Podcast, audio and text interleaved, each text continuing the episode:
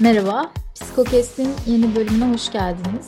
Ben Betül Yursever. Sosyal psikolog, akademisyen Yasemin Avayhan'la birlikte yine önemli bir konu üzerinde konuşmaya çalışacağız. Evet, 8 Mart geliyor, Dünya Kadınlar Günü. Bugün de en çok tartışılan, hala tartışılan, hala tartışılmak zorunda kalınan konu kadına yönelik şiddet. Şiddetin pek çok boyutu var. Artık dinleyicilerimiz olarak sizlerin de bildiği üzere bugüne kadar programlarımızın önemli bir kısmında şiddet meselesi üzerine pek çok farklı boyutu ele aldık özellikle kadın fıtratı var mıdır ve erkekler saldırgan mıdır bölümlerimizi bu hafta konuşacaklarımıza destek olacak şekilde dinlemenizi öneriyoruz. Her hafta konuştuğumuz konuyla ilgili kaynakları da programın açıklamasında veriyoruz. Ayrıntılı okuma yapmak isteyenler bu listeleri inceleyebilir. Evet, kadına yönelik şiddet. Kültürümüzde dünyanın pek çok kültüründe olduğu gibi kadınlara biçilen geleneksel roller ile modern hayat şartları arasında büyük bir çelişki mevcut. Çağımızın koşullarıyla uyumlu rollerin yeniden belirlenmesi konusunda her kültür ve her kültür içindeki farklı kutuplar kendilerine göre yeni normlar oluşturmaya çalışıyor. Günümüzde işte pasif olarak algıladığımız kadın rollerinin kamusal alanda aktif rollere dönüştürülmeye çalışıldığını görüyoruz. Bunu daha modernist bir çizgide yürütmek isteyenler kadının işte kıyafet kodları, serbest cinsellik, hatta cinsiyetler arası geçişkenlik üzerinden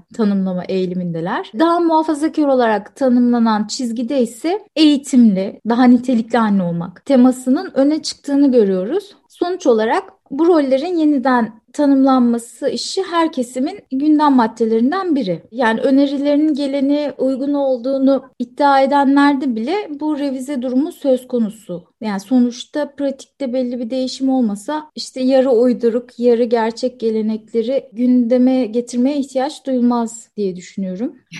Tabii söz konusu gelenek olunca kadına şiddeti meşrulaştıran yani tuhaf ifadeler de hemen aklımıza geliyor. İşte kadının sırtından sopayı, karnından sıpayı ihmal etmeyeceksin miydi neydi? Kızını dövmeyen dizini döver. İşte kocamdır, döver de sever de falan gibi. Bu sonuncusu özellikle bana hep enteresan gelmiştir. Yani bir kadının söyleyebileceği bir ifade olduğu için. Kadının şiddet görmekten hoşlandığına dair epey bir kültürel mit de var. Modern mitler daha çok cinsellikle ilgili ama geleneksel mitlerde de direkt dayak yemeye övgü diyebileceğimiz şeyler var. Peki yani nasıl oluşabiliyor bu mitler? Kadınlar şiddetten hoşlanır mı gerçekten hocam? İyi, hoşlanmazlar. Hiç kimse şiddetten hoşlanmaz. Yani bir psikopatolojik bir durumu söz konusu değilse kişinin, kişinin hani daha sadomazoşist bazı duyguları söz konusu değilse hiç kimsenin şiddet görmekten hoşlanma ihtimali yok. Sağlıklı bir bireyin bu şekilde bir davranış örüntüsünden hoşlandığını söyleme şansımız söz konusu değil. Ayrıca kadınlar şiddetten ayrıca da hoşlanmazlar. Çünkü tarih boyunca sanırım şiddete defaatle maruz kalıp bir şekilde bu şiddeti de kendi içinde rasyonelleştirmek için ayrıca çaba sarf eden tür olmak durumunda kalıyorlar. O yüzden de kadınların şiddetten hoşlandığını söylemek çok büyük bir mit hem modern bir mit hem de geleneksel bir mit. Enteresan bir şekilde bir kişi ne kadar eğitim alırsa alsın, ne kadar iyi bir aileden gelirse gelsin de bu mitin içerisinde besleyebilecek başka rasyonelleştirmeler bulabiliyor. Biz günlük hayatta şöyle düşünüyoruz. İşte sosyoekonomik düzey daha iyi olan, daha iyi üniversitelere gitmiş olan, ne bileyim lisansüstü eğitim almış olmasına rağmen bu çocuklarda ya da bu büyümüş olan bu yetişkinlerde şiddetin olmayacağını düşünüyoruz. Öyle olmuyor. Sosyodemografik özelliklerden bağımsız bir şekilde de şiddetin ortaya çıkabildiğini görüyoruz. Hatta ve hatta hatta çocukluktan itibaren büyüdüğü evdeki evlilik senaryolarıyla kendi kurmakta olduğu ilişkinin senaryoların arasındaki boşluk daha fazla olursa erkeğin daha fazla şiddeti ortaya koyma ihtimali de olabiliyor. O yüzden de bunun aslında kadının sosyodemografik özellikleriyle çok bağlantısı olmadığını, o yüzden hangi gruptan olursa olsun kadının buna maruz kalma ihtimalinin birbirine çok denk olabildiğini görüyoruz. Hiç kimse gördüğü şiddetten hoşlanmaz. Bir bireyin uzun vadeli olarak şiddet görmesi çok travmatik bir yaşantıdır. İnsan eliyle ortaya çıkartılan travma olarak da kodlanır. Depresyona sebep olabilir, psikosomatik bozukluklara sebep olabilir. Birey kendi yaşamını sonlandırmak isteyebilir. Kendi hayatına dair artık kontrol elinde olmadığına dair algıların ortaya çıkmasına sebep olabilir. O yüzden aslında şiddet gören kişinin bu şiddete ilişkin olumlu bir çıktı elde etme ihtimali mümkün değil mümkün olmadığını da aslında önümüzdeki pek çok örnekte de Türkiye'de de dünyada da görüyoruz. O yüzden aslında hiç kimse, hiçbir kadın şiddetten hoşlanmaz. Ama bu sürecin içerisinde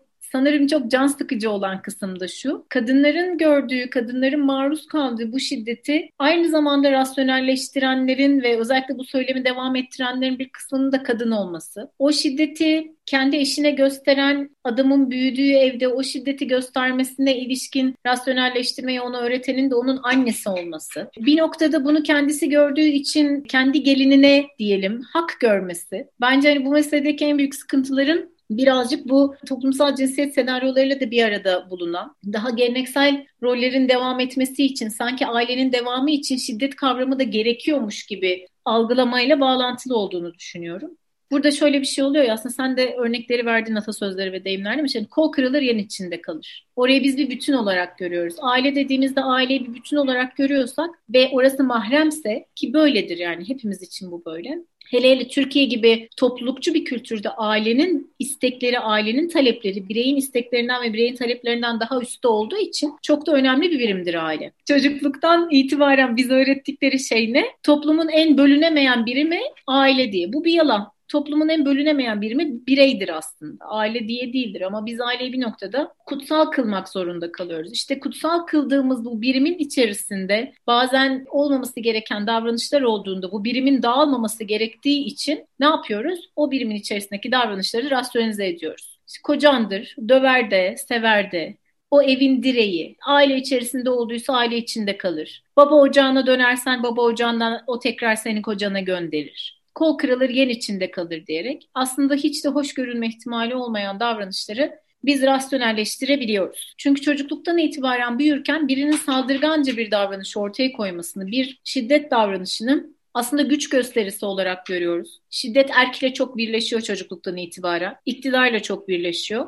Ve genellikle bize yönelik değil de başka birine yönelik olduğu zaman özellikle bizi koruyan bazı şiddet davranışları gerçekleşiyorsa bundan haz ediyoruz. Bunun örneği nedir? Bir çift yolda yürüyordur. Çift yolda yürürken yandan geçen adam işte bakmıştır kadına. Ne bakıyorsun ulan deyip orada efeleniyorsa adam, kadın bundan memnun olur çünkü beni kıskanıyor demek ki beni seviyor der. Halbuki orada çok da normal olmayan, daha patolojik olabilecek, yarın bir gün kendisine de yönlenebilecek, olumlu duygunun ve olumsuz duygunun sağlıklı bir şekilde ifade edilememesiyle ilgili olan bir durum olduğunu ayırt etmez araba kullanırken sinirlendiğinde haklı olduğunda kocasını inip de birini patakladığını gördüğünde böbürlenir kocasıyla bir başkasını dövdüğünde. Ama burada o şiddet davranışının yarın bir gün kendine yönelme ihtimali vardır. Şunu biliyoruz, literatür bunu söylüyor. Bir kişi belirli bir noktada kendi öfkesini kontrol edemiyorsa ve bu öfke saldırganlığa dönüşüyorsa yarın bir gün saldırganlığın gösterildiği nesne değişebilir. Önemli olan orada o saldırganlık duygusunun varlığıdır. Nesnenin hangi nesne olduğu önemli değil bana bunu hayatta yapmaz diye düşünmenin sanırım özellikle şiddete maruz kalan kadınlarda böyle bir düşüncenin söz konusu olduğunu görüyoruz. O yüzden de aslında kendi evliliklerine yönelik de bir hayal kırıklıkları yaşadıkları için, birlikte olmaya karar verdikleri kişiye ilişkinde bir hayal kırıklığı yaşamaya başladıkları için şiddete maruz kalan kadınlarla yapılan çalışmalar ilk bunu söylüyor. Mesela bir inkar aşamasını geçiriyorlar. Kendileri rasyonize ediyorlar. O gün çok canı sıkkındı. Uzun zamandır ciddi sorunlar yaşıyor. Aslında ben de söylediğim bazı şeylerle durumu hak ettim. Bana patladı ama bana sinirli değildi diyerek ilk gerçekleşen saldırganlık olayını rasyonize ettiklerinde daha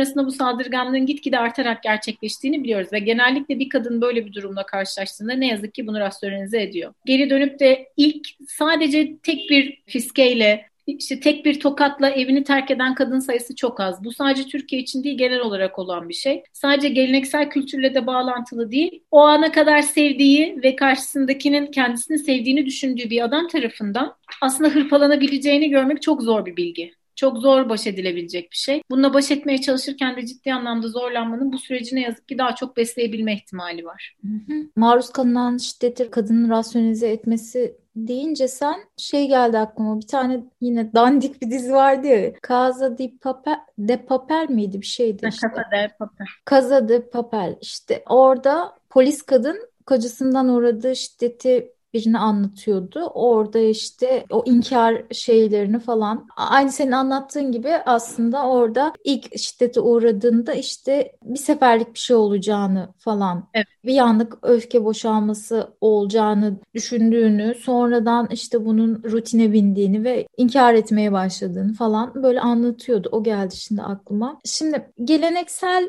rollerde kadınların ne bileyim aileden kopması mesela zor değil mi? Aile kurumu işte daha önemli. Dediğin gibi en parçalanmaz, en küçük toplum birimi ailedir falan. Günümüzde işte bireyselliğe doğru bu yavaş yavaş kabul görüyor. Yani bizim toplumumuzda en azından yavaş yavaş kabul görüyor. Şimdi Aileden önceden kopmak mümkün olmadığı için bir kadın söz konusu olunca bundan dolayı belki kol kırılır yen içinde kalır miti kabul görüyordu. Ama şimdi bakıyoruz mesela bir aile bağı yok. Bir evlilik bağı yok. Ondan sonra bir ekonomik bağımlılık yok ama yine de mesela sevgililerinden şiddet gören bekar kadınların sonradan işte bu Me Too hareketiyle falan çok şey oldu ya anlatıldı, deneyimler paylaşıldı falan. Burada mesela kadınların önemli bir kısmının geleneksel herhangi bir ilişki bağı olmadığını görüyoruz. Yani böyle aslında bir mecbur olma durumu yok adama. Yani şiddet gördükleri adama bir mecbur olma durumları yok ama yine de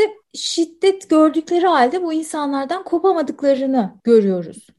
Ya bunu nasıl açıklayacağız o zaman? Yani bana çok garip geliyor ama işte bunun da bir açıklaması vardır herhalde.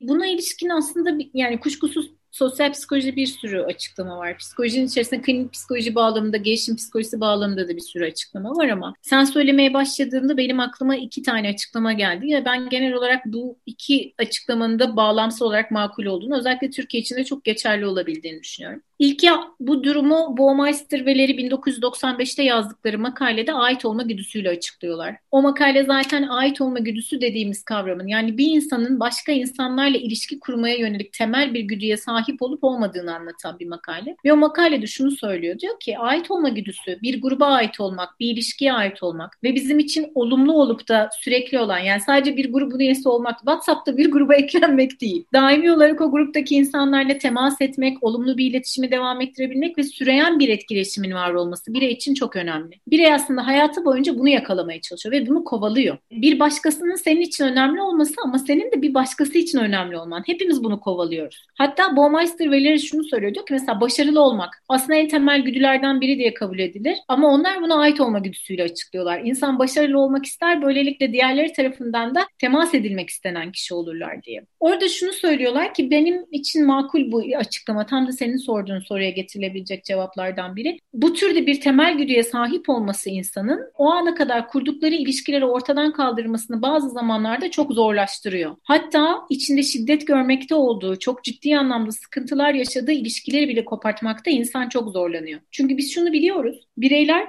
ne türde ilişki olursa olsun iş arkadaşlığında bile bir ilişkiyi termine etmeleri gerektiğinde, ortadan kaldırmaları gerektiğinde bunda çok zorlanıyorlar. Çok zor yapıyorlar. Hatta yüz yüze bir başkasından vazgeçtiğini yüz yüze söylemek ciddi anlamda zor bir şey. Bunun aynısı evlilikler için de geçerli. O ana kadar senin için ne olursa olsun yanında olacağını düşündüğün, hastalıkta, sağlıkta yanında olma ihtimalinin var olduğunu düşündüğün bir kişiden vazgeçmeye getiriyor. Dolayısıyla aslında bu güdüye bağlı olarak kötü bile olsa ilişki, ilişkiden çıkmayabiliyorlar diyor. Bu bana çok mantıksız gelmiyor. Çünkü ekonomik olarak özgür olmasına rağmen, psikolojik olarak da daha sağlıklı olmasına rağmen ilişkiden çıkmayan kadınlar neden çıkmıyorlar? Cevaplardan biri bu olabilir. Bir diğeri sosyal alışveriş kuramı Thibaut ve Kelly'nin. Bundan bir programda bahsetmiştim diye hatırlıyorum. Ben çok severim. Şimdiye kadar kesin bahsetmişimdir. Sosyal alışveriş kuramı şunu söylüyor. Diyor ki insanlar ilişkilerini kurarlarken nasıl sabahleyin pazara gittiklerinde alışveriş yaparken yaptıkları küçük hesaplar varsa ilişkilerinde de bu hesapları yaparlar. İnsan diyor temel olarak rasyoneldir ödüllerine ve bedellerine bakar. Ne kadar çok ödülü varsa bir ilişkinin, bedeli ne kadar azsa o ilişkiyi daha çok seçer diyor. Ama sadece ödül ve bedele bakmaz. Onun içerisine bazı kavramları da sürecin içerisine koymamız gerekir diyor. Mesela bunlardan biri yatırım diyor. Birey ne kadar yatırımda bulunursa o ilişkiye, ne kadar emek harcarsa yatırımın gitgide uzuyor olması o ilişkiden çıkma ihtimalini birey için azaltıyordur diyor. Ki bence bu çok önemli. Bir de diyor ilişkinin içerisinde kıyaslama düzeyi dediğimiz bireyin aslında o ilişkinin başından itibaren sahip olduğu beklenti düzeyi vardır diyor. Bireyin zaten o ilişkiden beklentisi çok yüksek değilse ilişkinin içinde daha rahat kalır diyor. O ilişkiden daha mutlu olur diyor. Rahat kalmadığının ötesinde. Seçenekleri kıyaslama düzeyi dediğimiz işte suda başka balık var mı yok mu diye bakma meselesi. Seçenekleri var mı yok mu kişinin? Eğer seçeneği yoksa seçeneği sıfır olduğu durumlarda o ilişkinin bedelleri çok yüksek de olsa kişinin kıyaslama düzeyi çok düşmüş de olsa bire ilişkiden çıkmayabilir diyor. Çünkü sıfır ilişkiye sahip olmak çok kötü de olsa bir ilişkiye sahip olmaktan daha kötü bir şey hiç ilişki sahibi olmamak gerçekten insanı daha çok zorlayacak bir şey. O yüzden de çıkmaz diyor. Böyle söylenince insan kendini yani sen de ben de şükür şu ana kadar böyle travmatik bir yaşantı yaşamış kadınlar değiliz ama insan kendini öyle bir durumda kapıyı çarpıp çıkar gibi düşünüyor ama bir yandan da gerçekten pek çok şey kaybetme ihtimali varsa bu o kadar da kolay gerçekleşmeyebiliyor. Ben seçenekleri kıyaslama düzeyini sosyal alışveriş kuramı açıklamasını çok seviyorum. Çünkü ben çok eskiden de izlerdim Müge Anlı, Esra Erol böyle ülkenin röntgenini çeken şeyleri izlemeyi çok seviyorum. İnsanın kendini kaptırmaması lazım ama izlemek lazım. Mesela orada yıllarca çok kötü muamele görmüş olmasına rağmen evden bir zaman sonra kaçan kadınlar var. Birilerine aşık olup kaçıyorlar aşık olduğu için mi kaçıyor yoksa seçenekleri kıyaslama düzeyi arttığı için mi kaçıyor? Hani bu çok göz ardı edilecek bir açıklama gibi gelmiyor bana. Ekonomik özgürlükten bağımsız bir şey bu. Yani ekonomik özgürlüğü olsun olmasın o kapıyı çarpıp çıkabilmek için kişinin sanırım bazen o durumda bir kıyaslamada da bulunması gerekiyor. Çünkü bir de şöyle de düşünmek lazım. Normal bu zannediyoruz bazılarımız. Kendi büyüdüğü evde de hele hele bunu gördüyse kesinlikle normalin olduğunu zannediyor. Başka türlü bir ilişkiye dair kodu yoksa, ilişki şemaları başka türlü davranışın kodunu öğretmediyse, davranış referansı yoksa o zaman zaten yani koca dediğin vurur diye düşünüyor. Koca dediğin çocuğu da döver diye düşünüyor. Normali görebilmesi için bunun aslında çok da normal olmadığını, çok insan için yıpratıcı olabileceğini görebilmesi için birazcık seçeneklerin artmasının gerekli olduğunu düşünüyorum ben.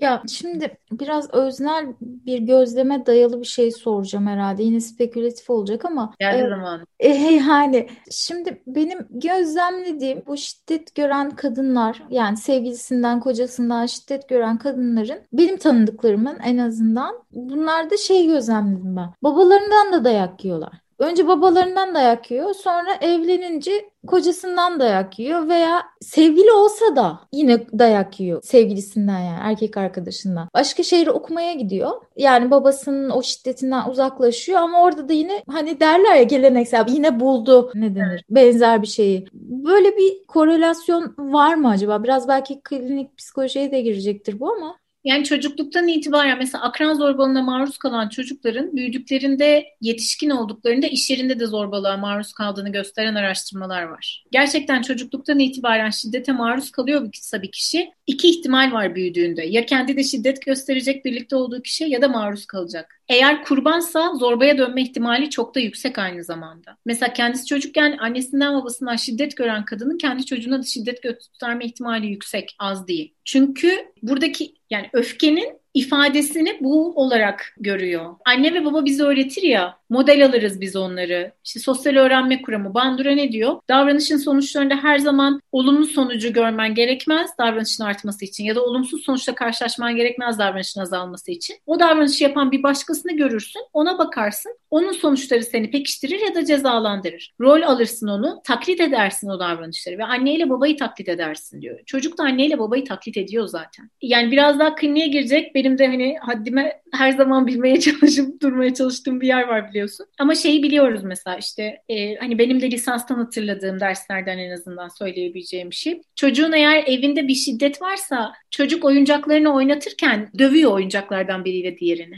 Ya da kendi de zaten oyuncağını hırpalıyor. Bunu görmüş çünkü. Anne ile baba ne yapar? O davranışı öğreniyor. Büyüdüğünde de ilişki şeması böyle oturuyor. Diyor ki ilişkide demek ki bu ilişkinin normali bu. Yani insanlar birbirlerini bu şekilde seviyorlar diyor. Bence hani bu hikayedeki en üzücü kısım bu. O ilişkide kendisinin hala sevildiğini düşünüyor. Çünkü biri birini seviyorsa onun onu vurmasının çok normal olduğunu düşünüyor sosyoekonomik düzeyden bağımsız bir şekilde meseleye bakma kısmına şey de eklemek lazım. Onu daha demin atladım da. Senin söylediğine de aslında cevaben onu söylemek gerekiyor. Belki cevaplardan biri en azından o olabilir. Evli olmuyor olmasına rağmen sevgilisinden şiddet gören bir kadın açısından baktığında hele hele sosyoekonomik düzeyde yüksekse bunu rapor etme ihtimali daha düşük. Bunu söylemeyle ilgili ciddi anlamda sıkıntı yaşıyor. Bunu zaten etrafına baştan söyleyemiyor. Çünkü bu benlik değerini çok zedeleyen bir şey kendine konduramıyor diyelim daha günlük tabirle. Bunu söyleme ihtimalini düşürdüğü için de rapor edilme ihtimali düştüğü için de bu ciddi bir başka zorluğu da getiriyor. Daha kompleks bir sürece gidiyor. O yüzden de aslında bunun her zaman herhangi bir kişinin başına gelebileceğini. Ha bir de şu nokta var orası da çok önemli. Bu neden benim başıma geldi dediğinde içsel yükleme yapması kişinin. Kadın burada bir içsel yükleme yapıyorsa yani buna ben izin verdim,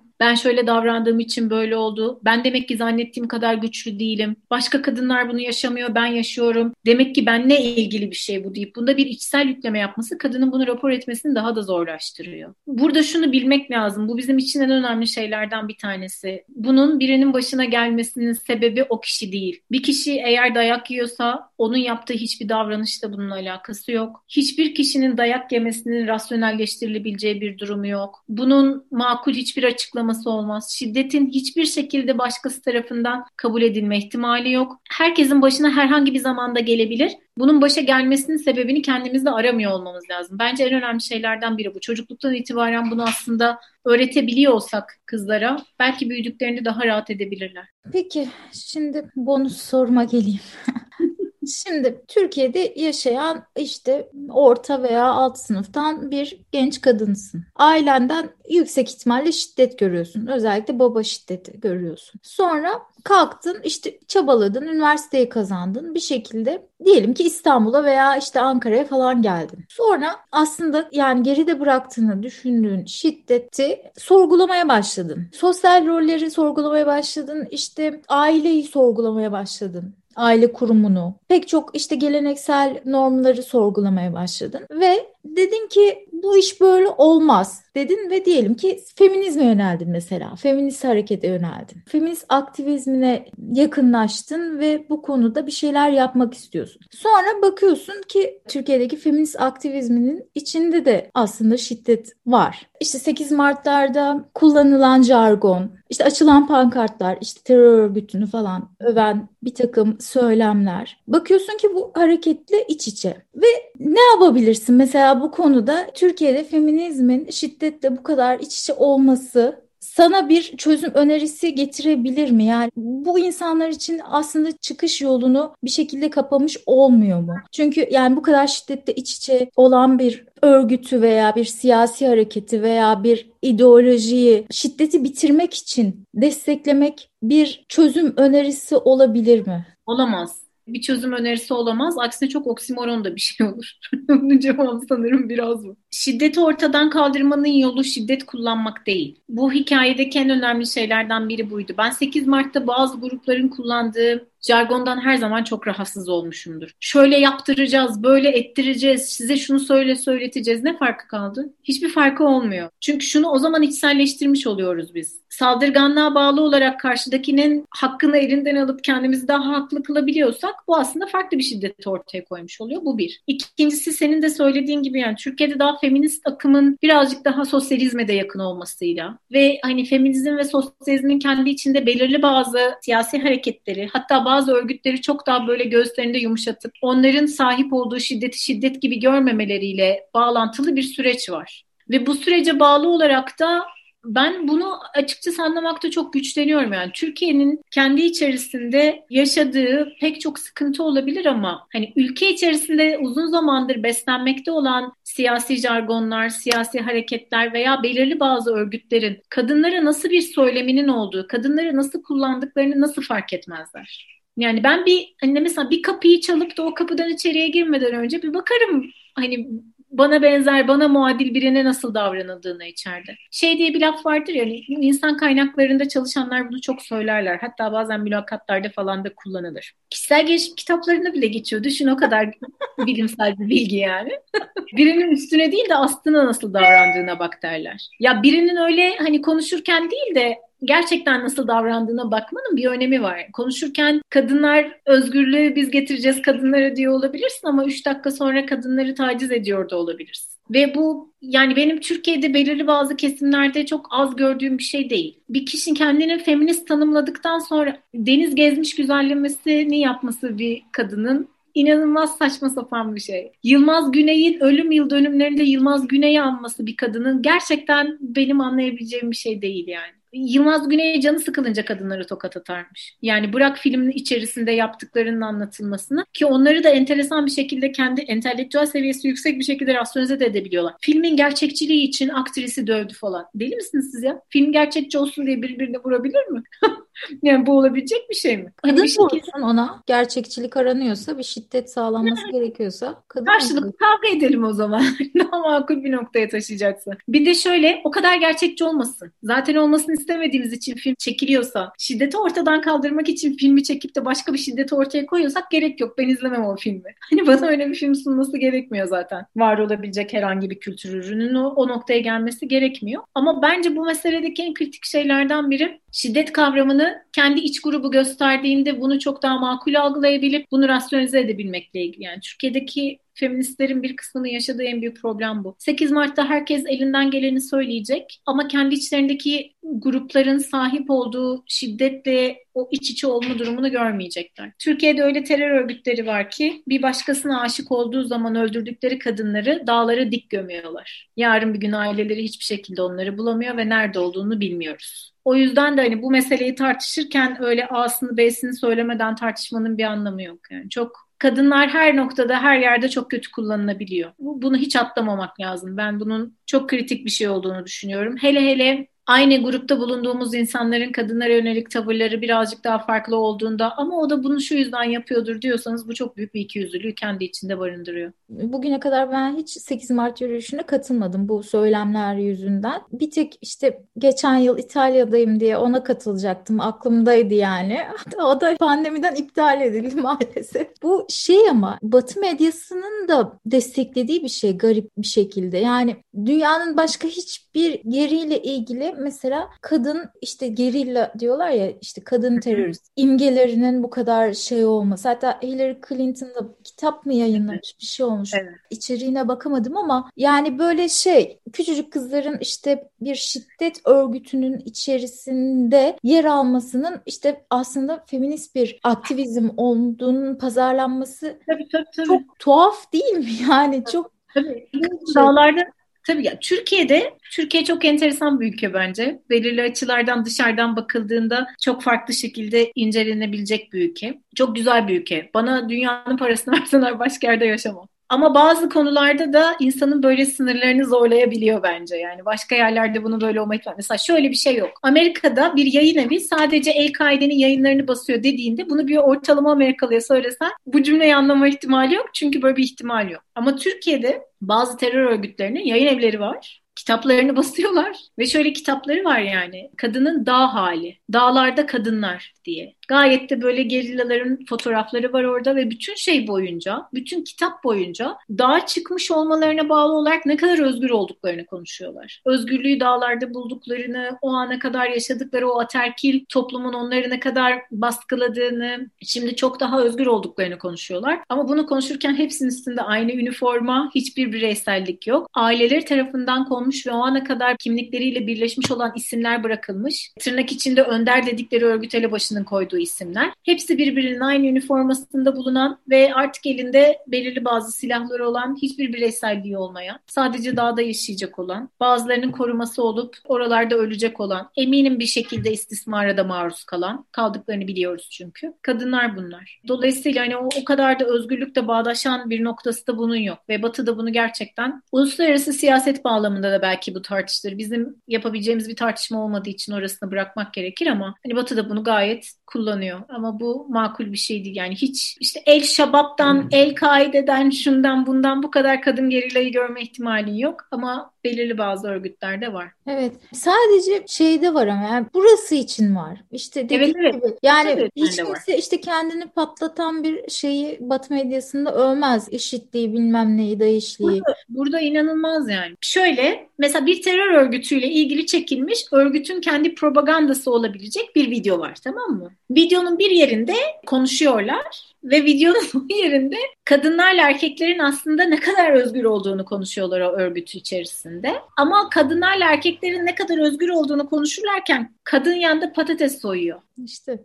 Öyle belgesel öyle çekmişler. Bunu hani bunu böyle Avrupa'daki bütün kendi organizasyonlarında satıyorlar, izletiyorlar. Kadın patates soyuyor o sırada.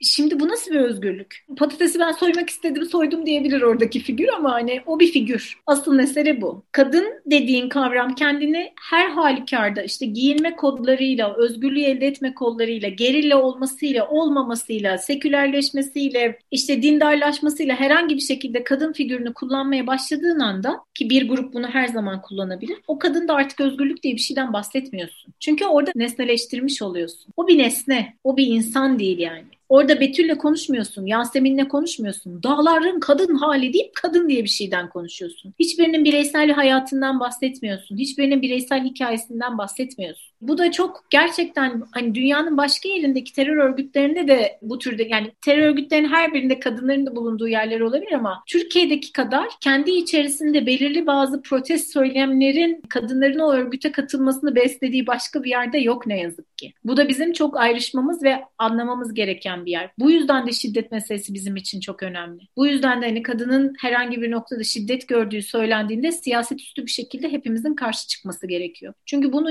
yani bu yolun sonu gerçekten bambaşka hiç istemediğimiz bir yere varıyor olabilir ve bunun varmasını da makul karşılayamayız hiçbir zaman. Evet. Bugün Yasemin hocamla kadınlar şiddetten hoşlanır mı sorusuna cevap aradık ve kadınların şiddetten hoşlandığına dair geleneksel ve modern mitleri değindik. Gerek sosyal rol olarak gerek cinsellikle bağdaştırılan modern mitler olarak kadınların şiddet görmekten aslında zevk aldığına dair kabulleri masaya yatırmış olduk ve ulaştığımız sonuçta da sağlıklı bir kadının şiddetin herhangi bir biçiminden aslında hoşlanmadığını ve dolayısıyla kadının sağlıklı varoluşunu savunan hiçbir düşünce tarzının şiddeti aklamasının normal olmadığını görmüş olduk diye düşünüyorum. 8 Mart Dünya Kadınlar Günü'nü kutluyoruz herkesin. Umarız 8 Mart'ta tartışılan konular kadınların varoluşunu iyileştirmeye yönelik somut gelişmelerle sonuçlanır ve bu kadınların sosyal rollerinin iyileştirilmesine yönelik çabalar koşulların daha da kötüleştirilmesine sebep olacak bir takım sonuçlar doğurmaz diye düşünüyorum. Böyle temenni ediyorum. Yani şöyle söyleyelim. Zekanın anneden, cinsiyetin babadan geldiğini daha çok öğrenebildiğimiz yıllarımız olur. Daha güzel bir şekilde 8 Mart'ı kutlayabiliriz inşallah. İnşallah. Bizi dinlediğiniz için teşekkür ederiz. Geri bildirimlerinizi yine sosyal medya hesaplarımızdan ve mail adreslerimizden bizlere iletebilirsiniz. Haftaya görüşmek dileğiyle. Hoşçakalın. Güle güle. Hoşçakalın.